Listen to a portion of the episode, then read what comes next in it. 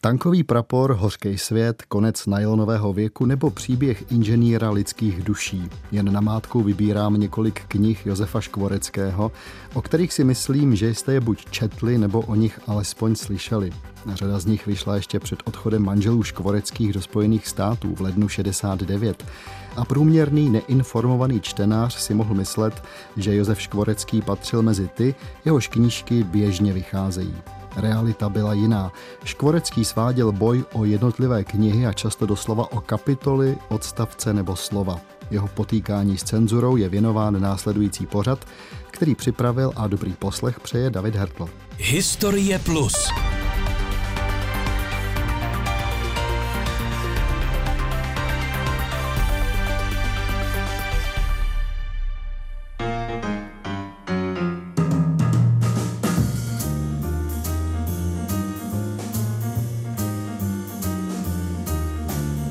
Únoru 48, když se komunisté v Československu chopili veškeré moci ve státě, bylo Josefu Škvoreckému 23 let a pomalu dokončoval studia na Filozofické fakultě Univerzity Karlovy. Měl už za sebou první články, básně a básnické překlady, uveřejňované v různých časopisech. A jak říká Michal Přibáň z Ústavu pro českou literaturu Akademie věd, měl už za sebou i první střety s cenzurou.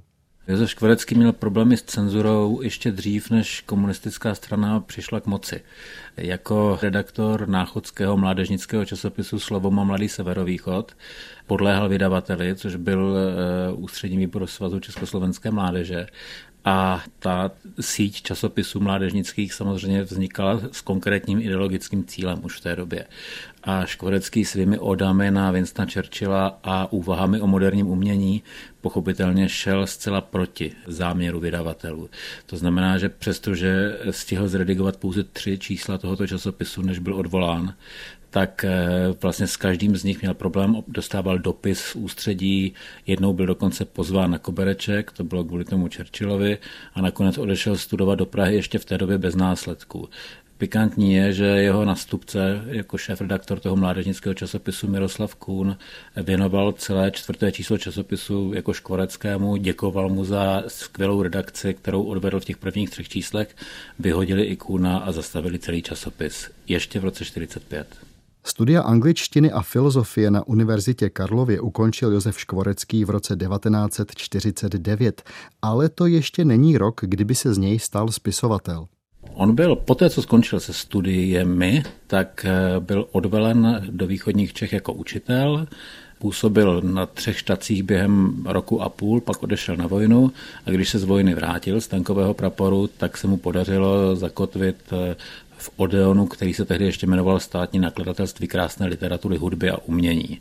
Zakrátko se do hudební redakce tohoto nakladatelství nechal zaměstnat i Lubomír Doruška, takže tam vlastně byli oba jako přátelé.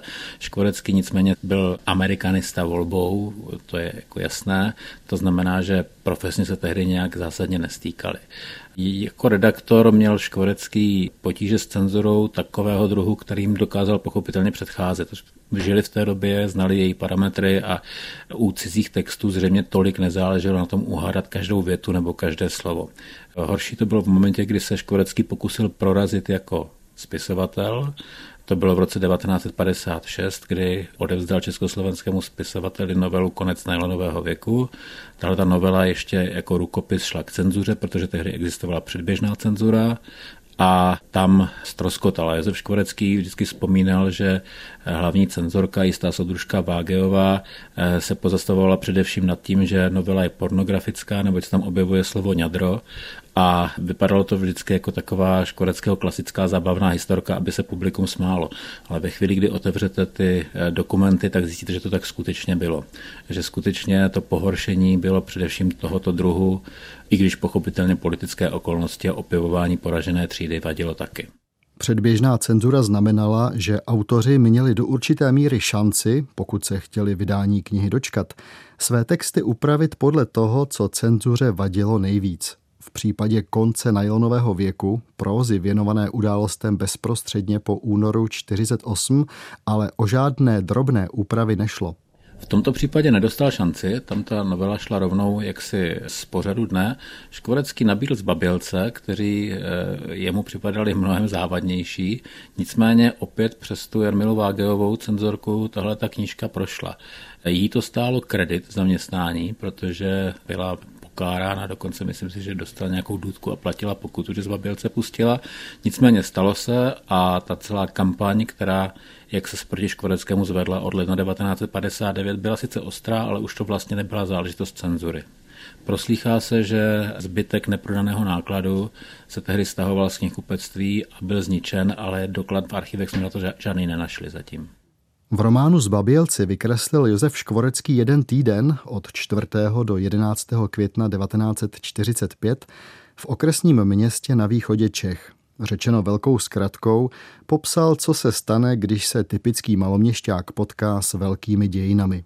Z Babělce Škvorecký napsal v letech 1948 a 49 a vyšli o deset let později v roce 1958. Reakce kritiky byla zdrcující, velmi jemně řečeno. Škvoreckému byla vytýkána dobovým slovníkem ideová nevyhraněnost, antihumanismus a cynismus. Reakce režimu byla jednoznačná. Nařídil stáhnout vydanou knihu z pultů knihkupectví a tvářit se, že nikdy nevyšla.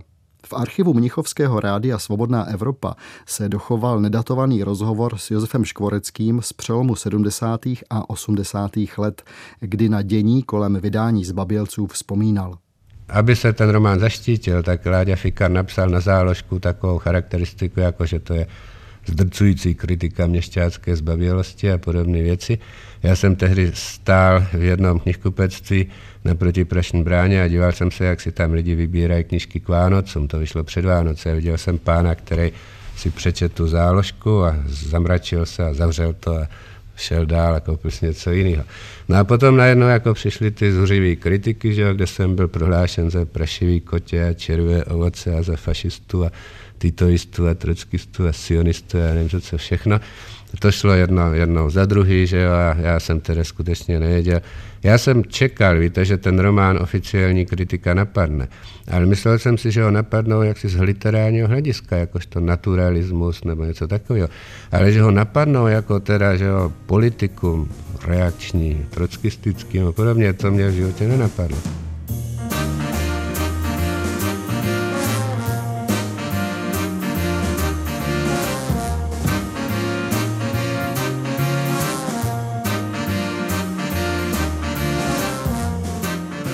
A já jsem třeba ležel potom dva roky na to ve špitále v motole se žloutenkou a tam za mnou chodila taková paní doktorka pořád a hrozně se mě věnovala, mě to bylo divný. Proč? Poněvadž jsem nevypadal zrovna moc zajímavě, že byl jsem žlutý. No a ona pak mě říkala, že její muž byl důstojníkem, který pracoval v redakci nějakého vojenského časopisu a když byla tahle aféra se zbavělci, měl zrovna noční službu a přišel mu tam rozkaz, že má delegovat jednoho muže do rozhlasu. A protože on tam žádného muže neměl, tak šel sám a tam mu předložili prostě nějaký text a rozkaz ho přečíst. Tak on ho přečet a to byla útok na zbavilce, který on neznal. A když si to teda přečet, tak si potom přečet taky ten román a zjistil, že to, co čet do rozhlasu, vůbec se tedy netýkalo té knihy, že to bylo naprosto falsifikát, jo, ty věci. No tak se mě potom prej chtěl pořád omluvit, ale pořád to odkládal, protože to nepříjemný. No a pak odletěl do Sovětského svazu na nějaký vojenský zájezd a letěli z Oděsy do Moskvy. Civilní letadla nelítali, protože bylo špatný počasí. Oni letěli v nějakým bombardéru nebo něčem takovým a e, letěli do bouřky a zřítili se a on se zabil. Takže ten se mě už omluvit nemohl, za to se mě omluvil třeba e, Josef Rybák, z veřejné tribuny na sjezdu spisovatelů v roce asi 63, což mě bylo strašně trapný, protože je takový starý pán, že jo, který přece nikdy nepsal to, co si myslí, ten vždycky psal to, co si myslel, že má psát, až mu to někdo řekl, čili to by se mě mělo mluvit někdo jiný, ne Josef Rybák. Nicméně on se takovým jaksi tichým hlasem mě omluvil, já jsem teda byl rudej, poněvadž se mě to bylo trapný. Že? Těch historek o tom je tedy strašná spousta. Často se mě lidi ptají, proč k tomu vůbec tedy došlo. Že? No to by se měli snad zeptat spíš lidí, kteří jsou do toho zasvěceni, jako třeba toho akademika Štola, že? který jistě o tom ví mnohem víc než já. No já si myslím, že prostě uvnitř strany tehdy došlo k boji mezi řekněme, dvěma skupinami, z nich jedna byla taková liberálnější a druhá byla taková víc jako jurasovská, ortodoxní. No a ty ortodoxní potřebovali nějaký důvod, nějaký argument, kam teda povede liberalismus. No si původně vybrali román Karla Ptáčníka Město na hranici k zatracení. Jako chtěli z něj udělat ten příklad toho politicky špatného románu. Páč on tam jde o to, o obsazování pohraničí, kde Češi vraždějí Němce a Němce vraždějí Čechy. A on tam v té původní verzi měl nějak víc těch zavražděných Němců než těch zavražděných Čechů tak na něj nejdřív přišli, že musí to udělat naopak, aby víc, může tam nějaký ty Němce dát zavraždit, ale hlavně, aby ty Němci vraždili Čechy. A on se s nimi handrkoval, až to snad uhandrkoval na 50-50. Že? No tak to byl román, který byl původně vybrán k zatracení, jak, jak si postavit na pranýř. No ale pak se zjistilo, že ptáčník jednak už má státní cenu za ten svůj první román a jednak byl členem strany, když to já neměl státní cenu, já byl nový člověk a ve straně jsem nebyl, no tak vybrali mě.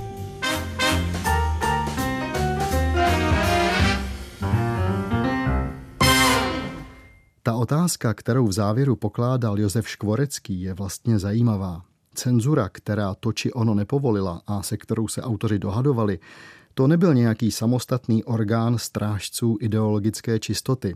Jak vysvětluje Michal Přibáň z Ústavu pro českou literaturu Akademie věd, cenzura to byla jakási prodloužená ruka komunistické strany. To byla instituce, která se jmenovala Hlavní zpráva tiskového dohledu a tahle ta instituce měla ve své gesci vlastně veškeré tištěné slovo, které v Československu vycházelo, jak knihy, tak časopisy. Byl to poměrně rozvětvený úřad a samozřejmě v tom archivu nejpestřejší informace jsou eh, z prostředí redakcí časopisu, protože tam bylo možné ještě jeden článek vyměnit, bylo možné eh, jak si rychle operativně eh, nahrazovat problematické pasáže. S knížkami to bylo přece jenom trošku složitější. Tam jako přepsat rukopis podle představ cenzoru to málo který autor chtěl. I kdyby to dělal, byla by to práce na delší čas. Čili tam většinou se jaksi buď šlo o jednotlivosti, nebo se hrálo buď a nebo.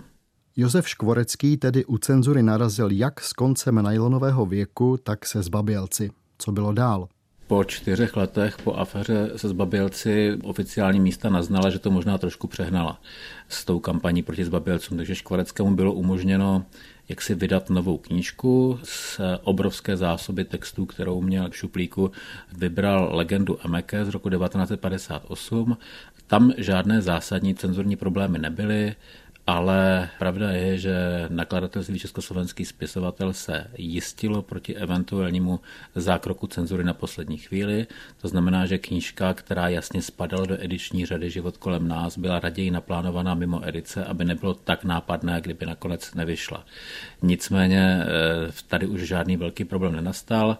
Horší to bylo s novým vydáním Zbabělců, kde strana si žádala aspoň dílčí autorovi ústupky, aby se stvrdilo, že ta původní kampaň, že ten původní odpor eh, stranických orgánů proti románu měl přece jenom nějaké opodstatnění. Škvorecký v některých detailech na věc přistoupil, v některých si uhájil své a v některých případech dokonce využil toho druhého vydání k tomu, aby některé pasáže přepsal vysloveně z autorských důvodů bez ohledu na cenzuru. Jak to v případě druhého vydání z Babělců viděl sám Josef Škvorecký, i o tom hovořil v už citovaném rozhlasovém rozhovoru pro Svobodnou Evropu na přelomu 70. a 80. let. Ve straně je takový zvláštní řízení, že když je stranické usnesení, tak se podle něj musí strana řídit. A když se potom zjistí, že to byl všechno omyl, tak se nejde prostě začít to dělat jinak. Musí se udělat nový usnesení, kterým se odusnese to původní usnesení. A za účelem tohoto nového usnesení jsem byl tedy povolán do ústřední, do té budovy stranického ústředního výboru. A tam mě takový jeden soudruh velice milej nesmě říkal, podívejte, my potřebujeme to nové usnesení udělat. A oni ty soudruži, co hlasovali jako proti tomu románu, to víte, je to trochu trapný, vy musíte nějak víc stříc, musíte tam to trošku změnit, aby jste ukázal dobrou vůli. No já jsem říkal, no jo, no, to já jsem ochoten něco změnit, přijde na to co? A říkám, podívejte, vy tady máte na každé stránce pětkrát slovo rusáci. A to oni jsou na to takový alergický, že jo, že jo. Podívejte, tak řekněme, tam nechte to jen třikrát a dvakrát dejte třeba vojáci nebo sovětští vojáci, něco takového. No tak jsem to asi na pěti stránkách párkrát ty rusáky změnil na vojáky a tak dále. No ústřední výbor teda to odhlasoval, takže zbabělci vyšli. Pro každého autora bylo při vyjednávání s cenzurou důležité, aby měl dostatečně silnou oporu v nakladatelství, u kterého měla knížka výjít. V tomto případě nakladatelství Československý spisovatel. A zcela konkrétně, aby na vydání knížky pracoval s redaktorem, který publikaci dokáže také obhajovat. Jak na tom byl Josef Škvorecký, na to už se opět ptám Michala Přibáně. Myslím si, že Jménem eh, československého spisovatele pochopitelně jednali s cenzurou redaktoři, nikoliv autor osobně, pokud nebyl předvolán, pokud nebyl pozván. Ale je pravda, že škvoreckého texty byly na cenzuře téměř na denním pořádku. Je známý příběh jeho povídky Můj táta Haur a já, kterou napsal vlastně na základě životopisu své manželky Zdeny Salivarové. Jejímž otcem byl eh, nepříliš úspěšný, ale přesto prostě buržoazní nakladatel Jaroslav Salivar. Povídku, kterou Josef Škvorecký nabídl časopisu Květen, cenzura zaškrtila okamžitě, protože si neuměla vysvětlit větu z prvního odstavce, kde se o hrdince píše, že dneska je buržoazního původu, ale tenkrát to zdaleka buržoazního původu ještě nebyla. A přímo v tom cenzurním zákroku, v tom nálezu je uvedeno, že si autor nejprve musí uvědomit, jaký je rozdíl mezi buržoázním a proletářským původem, pak teprve mohou jeho povídku uveřejnit. Mimochodem přišli i na tu inspiraci vlastní manželkou a to jim také samozřejmě neprospělo při jednání s cenzurou. Ale zajímavá věc je, což se dlouho nevědělo, že poměrně rozsáhlý cenzurní spis byl veden na škvoreckého sbírku povídek Babylonský příběh a jiné povídky, která vyšla v nakladatelství Svobodné slovo, což byl tehdejší název pro tradiční melantrich. To měla být vlastně povídková sbírka, do něž Škvorecký zařadil 16 povídek i novel. Nakonec e, prošlo sítem cenzury, myslím, sedm. Byl to takový škvoreckého pokus, jak eh, uveřejnit poprvé knižně ty povídky, které se později už za dva roky v jiných poměrech eh, stanou základem výboru Hořký svět. Ta knížka v Melantrichu vyšla tedy naprosto osekaná, oholená, ale Hořký svět, připravovaný v 68. roce vydaný o rok později, už pak samozřejmě prošel. Posloucháte pořad Historie Plus. Zlomové okamžiky dějin, ale i historii všedního života. Premiéra v sobotu po půl páté odpoledne na Plusu. Zcela samostatnou kapitolou sporu Josefa Škvoreckého s cenzurou je případ vydání jeho románu Tankový prapor. Jako u jiných škvoreckého knížek, i zde museli čtenáři na vydání necenzurovaného díla čekat řadu let. Román Tankový prapor napsal Josef Škvorecký brzy poté, kdy se sám vrátil ze své vojenské prezenční služby. Dokončil ho v roce 1955. První knižní vydání došlo až v Torontu v roce 1971. Mezitím máme 16 let, z nichž polovinu ten rukopis opravdu ležel v šuplíku, jak se říká. A někdy na počátku let 60. okolo roku 63 Josef Škvorecký usoudil, že snad by mohl zkusit alespoň některé povídky nebo některé kapitolky z románu, aniž by přiznal, že jde o součást většího celku, publikovat. Takže od roku 1963 se tu a tam po časopisech objevují ukázky, například povídka Proč se Brnich nestal vojenským básníkem a mnohé další. A někdy v roce 1966 nebo 1965 Josef Škorecký nabídl tuto knihu československému spisovateli. Udělal to zvláště fikaným způsobem. Měl totiž podepsanou smlouvu na nový román s názvem Lvíče, ale nestihl ho dokončit. A aby smlouvu dodržel, tak nabídl jedno z mnoha děl, která měl v šuplíku, a to byl právě román Tankový prapor. V nakladatelství Československý spisovatel v polovině 60. let tenhle ten rukopis vzbudil nadšení. Redaktoři dobře vytušili ne pouze humornou stránku díla, ale i jeho podstatu. Jedna z recenzentek, z lektorek psala, že to je kniha, která vůbec není jenom fragmentem z doby kultu, jak zní v jejím podtitulu, ale že to je fragment jaksi z dějin celého českého národa. A přestože měla určité výhrady stylistické či formální, tak román doporučila k vydání. Ostatní redaktoři se domnívali, že něco takového nebude možné, že cenzura vydání tankového praporu nepřipustí. Redaktor publikace Arno Linke byl toho názoru, že z cenzuru je zapotřebí neustále svádět nějaké bitvy a že jejich chování je nevypočitatelné a že to tedy zkusí. No, do několika měsíců cenzura rozhodla, že tahle kniha rozhodně vyjít nemůže A když v roce 1967 Škorecký připravoval ukázky pro časopis Plamen, tak jejich vydání bohužel přišlo zrovna na 6. října na Den armády, takže představitelé Československé lidové armády to vzali víceméně jako v spouru a generál Václav Prchlík tehdy rozhodl o tom, že vojenské časopisy nesmějí tisknout žádnou vojenskou satiru. Jenomže za malou chvíli se jaksi karta obrátila, nastoupil Aleksandr Dubček a Škvarecký s tankovým praporem přišel do nakladatelství znovu. Tentokrát se zdálo, že politické problémy nebudou, knížka byla přijata do výroby, ale bohužel se opět z nějakého důvodu s její sazbou a s přípravou do tisku poněkud váhalo. Až přišel srpen 1968, kdy budovu nakladatelství Československý spisovatel na národní třídě obsadila sovětská armáda. Když zhruba po třech týdnech eh, redaktoři byli připuštěni zpátky do práce, tak zjistili, že rukopis tankového praporu sice zůstal v archivu, ale zmizela jedna z ilustrací Karla Laštovky. Josef Škvarecký pak vyprávěl v několika variantách o tom, že kresba několika mužů ve vojenských uniformách byla nalezena kdesi za skříní a že některý ze sovětských vojáků k ní eh, označil naprosto přesně, kdo je kdo, opatřil ty jednotlivé skarikované vojáky jmény svých eh, jaksi velitelů sovětské armády. Ten největší byl přímo maršal Grečko, že jo, který ten zásah tady řídil. A když tu historku u Josefa Škvoreckého čtete po druhé nebo po třetí, tak si řeknete, no je to pěkná historka, ale kdo ví, jak to bylo ve skutečnosti. A archivní nálezy v archivu Československého spisovatele ukazují, že ve skutečnosti to bylo přesně tak. Že skutečně jedna z kreseb se ztratila a ještě než ji někde za tou skříní našli, tak redaktoři sepsali protokol. Vůbec sepisovali ztráty, které tam ti vojáci způsobili a tohle to byla jedna z nich. Takže existuje podepsaný protokol několika redaktorů o tom, že se ztratily ilustrace k tankovému praporu. Ani poté se zdálo, že situace není ztracená, že román může klidně vyjít, ale z nějakého důvodu, buď protože Škvorecký v roce 69 v lednu odjel za oceán, odjel do Kanady a do Spojených států, možná, že se trošku zdržel při korekturách. Jasné je, že po Husákově nástupu jak si se naděje na vydání téhleté knížky ztrácely. Přesto ještě v únoru 1970 československý spisovatel tuto knížku anoncoval ve svých edičních plánech. Knížka dospěla do fáze stránkových korektur, které se v nemnoha exemplářích do dneška zachovaly, takže přehled o tom, jak vypadaly ty laštovkové ilustrace a jak vypadala celá sazba, jak si máme. Ale celý tenhle ten příběh 16 letý skončí až v listopadu 1971, kdy si tankový prapor vydá sám jeho autor Josef Škvorecký jako první knížku svého nakladatelství 68 Publishers. Michal Přibáň zmínil škovoreckého román, který autor nestihl dokončit v původně plánovaném termínu a místo něj nabídl nakladatelství Tankový prapor.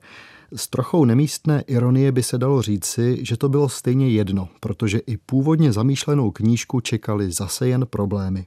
Docela kuriozní je případ románu Lvíček, který Škvorecký dokončil ve 64. roce a který si vlastně nejprve netroufl nabídnout rozhodně ne do československého spisovatele, protože Eh, hlavní negativní postava výčete, nakonec zavražděný redaktor Procházka, byl přímo inspirován tehdejším ředitelem československého spisovatele Janem Pilařem.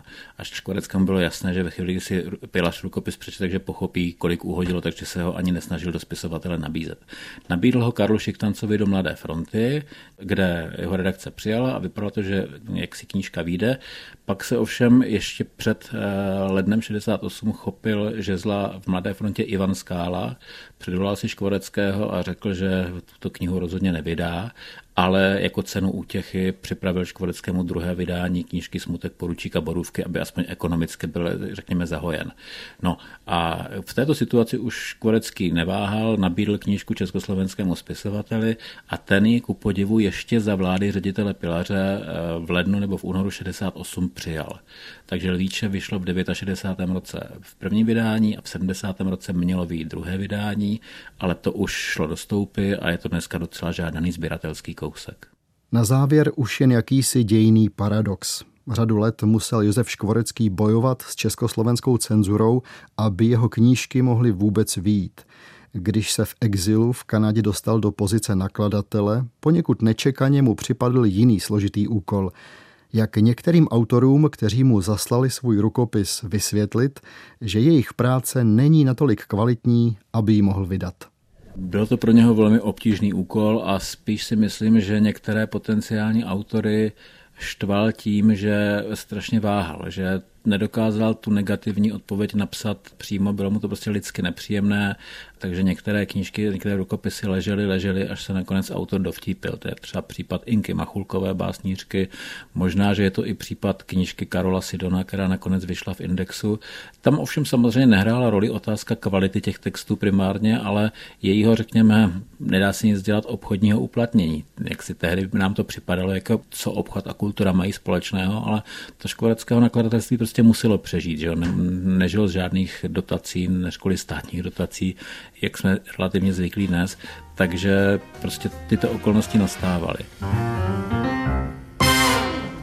A to je vše z dnešní Historie Plus věnované Josefu Škvareckému a jeho potýkání se s cenzurou. V pořadu hovořil Michal Přibáň, použity byly záznamy hlasu Josefa Škvoreckého z archivu Hlasu Ameriky a Rádia Svobodná Evropa. Dramaturgie Magdalena Šorelová, technická spolupráce Lenka Čurdová. Od mikrofonu se loučí a za to, že jste poslouchali, děkuje autor pořadu David Hertl.